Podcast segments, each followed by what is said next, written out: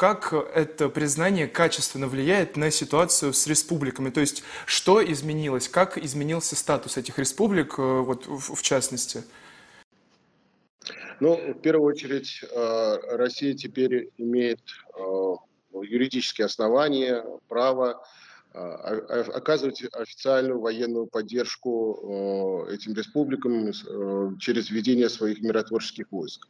Собственно, именно для этого и нужно было формальное признание их независимости. Мы понимаем, что Донбасс боролся не за независимость, а за присоединение к России. Но сейчас такой шаг необходим, чтобы предотвратить большое кровопролитие.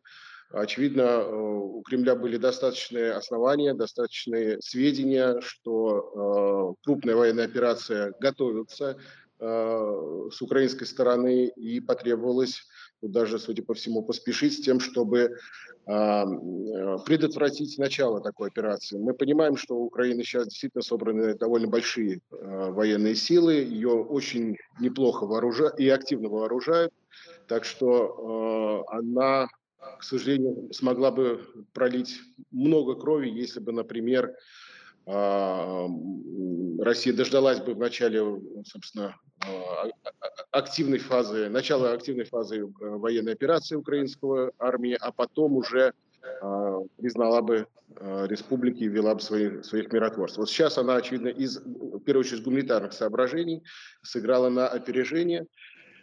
Это главный и первый итог, что предотвращено огромное кровопролитие. Что дальше? Тут есть много разных вариантов, но понятно, что признание независимости этих республик уже нельзя будет отменить. Это та новая юридическая реальность, с которой придется иметь дело и Украине, и целому международному сообществу. Но, как мы видим, и, собственно, Украина дать какой-то жесткий разумительный ответ на это пока что не смогла, и, судя по всему, они ждут реакции Запада, а западная реакция довольно слабая. Угу.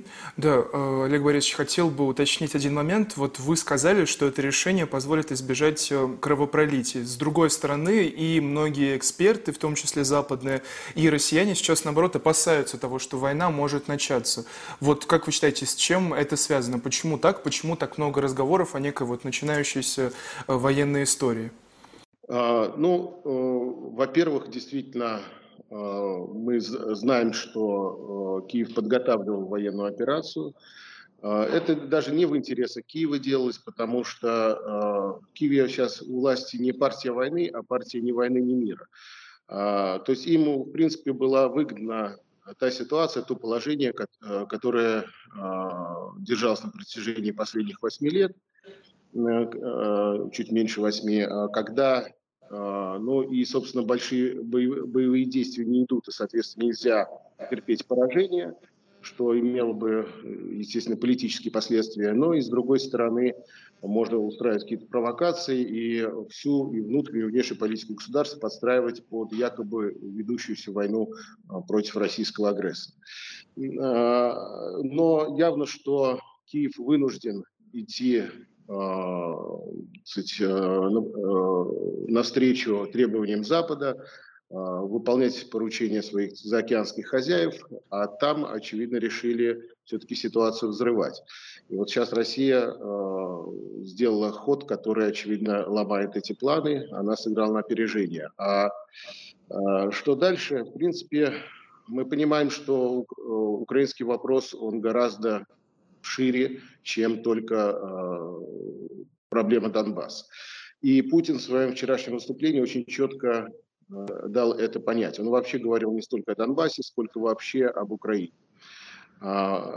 Украина, тем более, что является таким государством, которое само постепенно деградирует и неизбежно скатывается в новый гражданский конфликт, в усиление центробежных тенденций. Это территориально нестабильное государство, которое и дальше будет распадаться.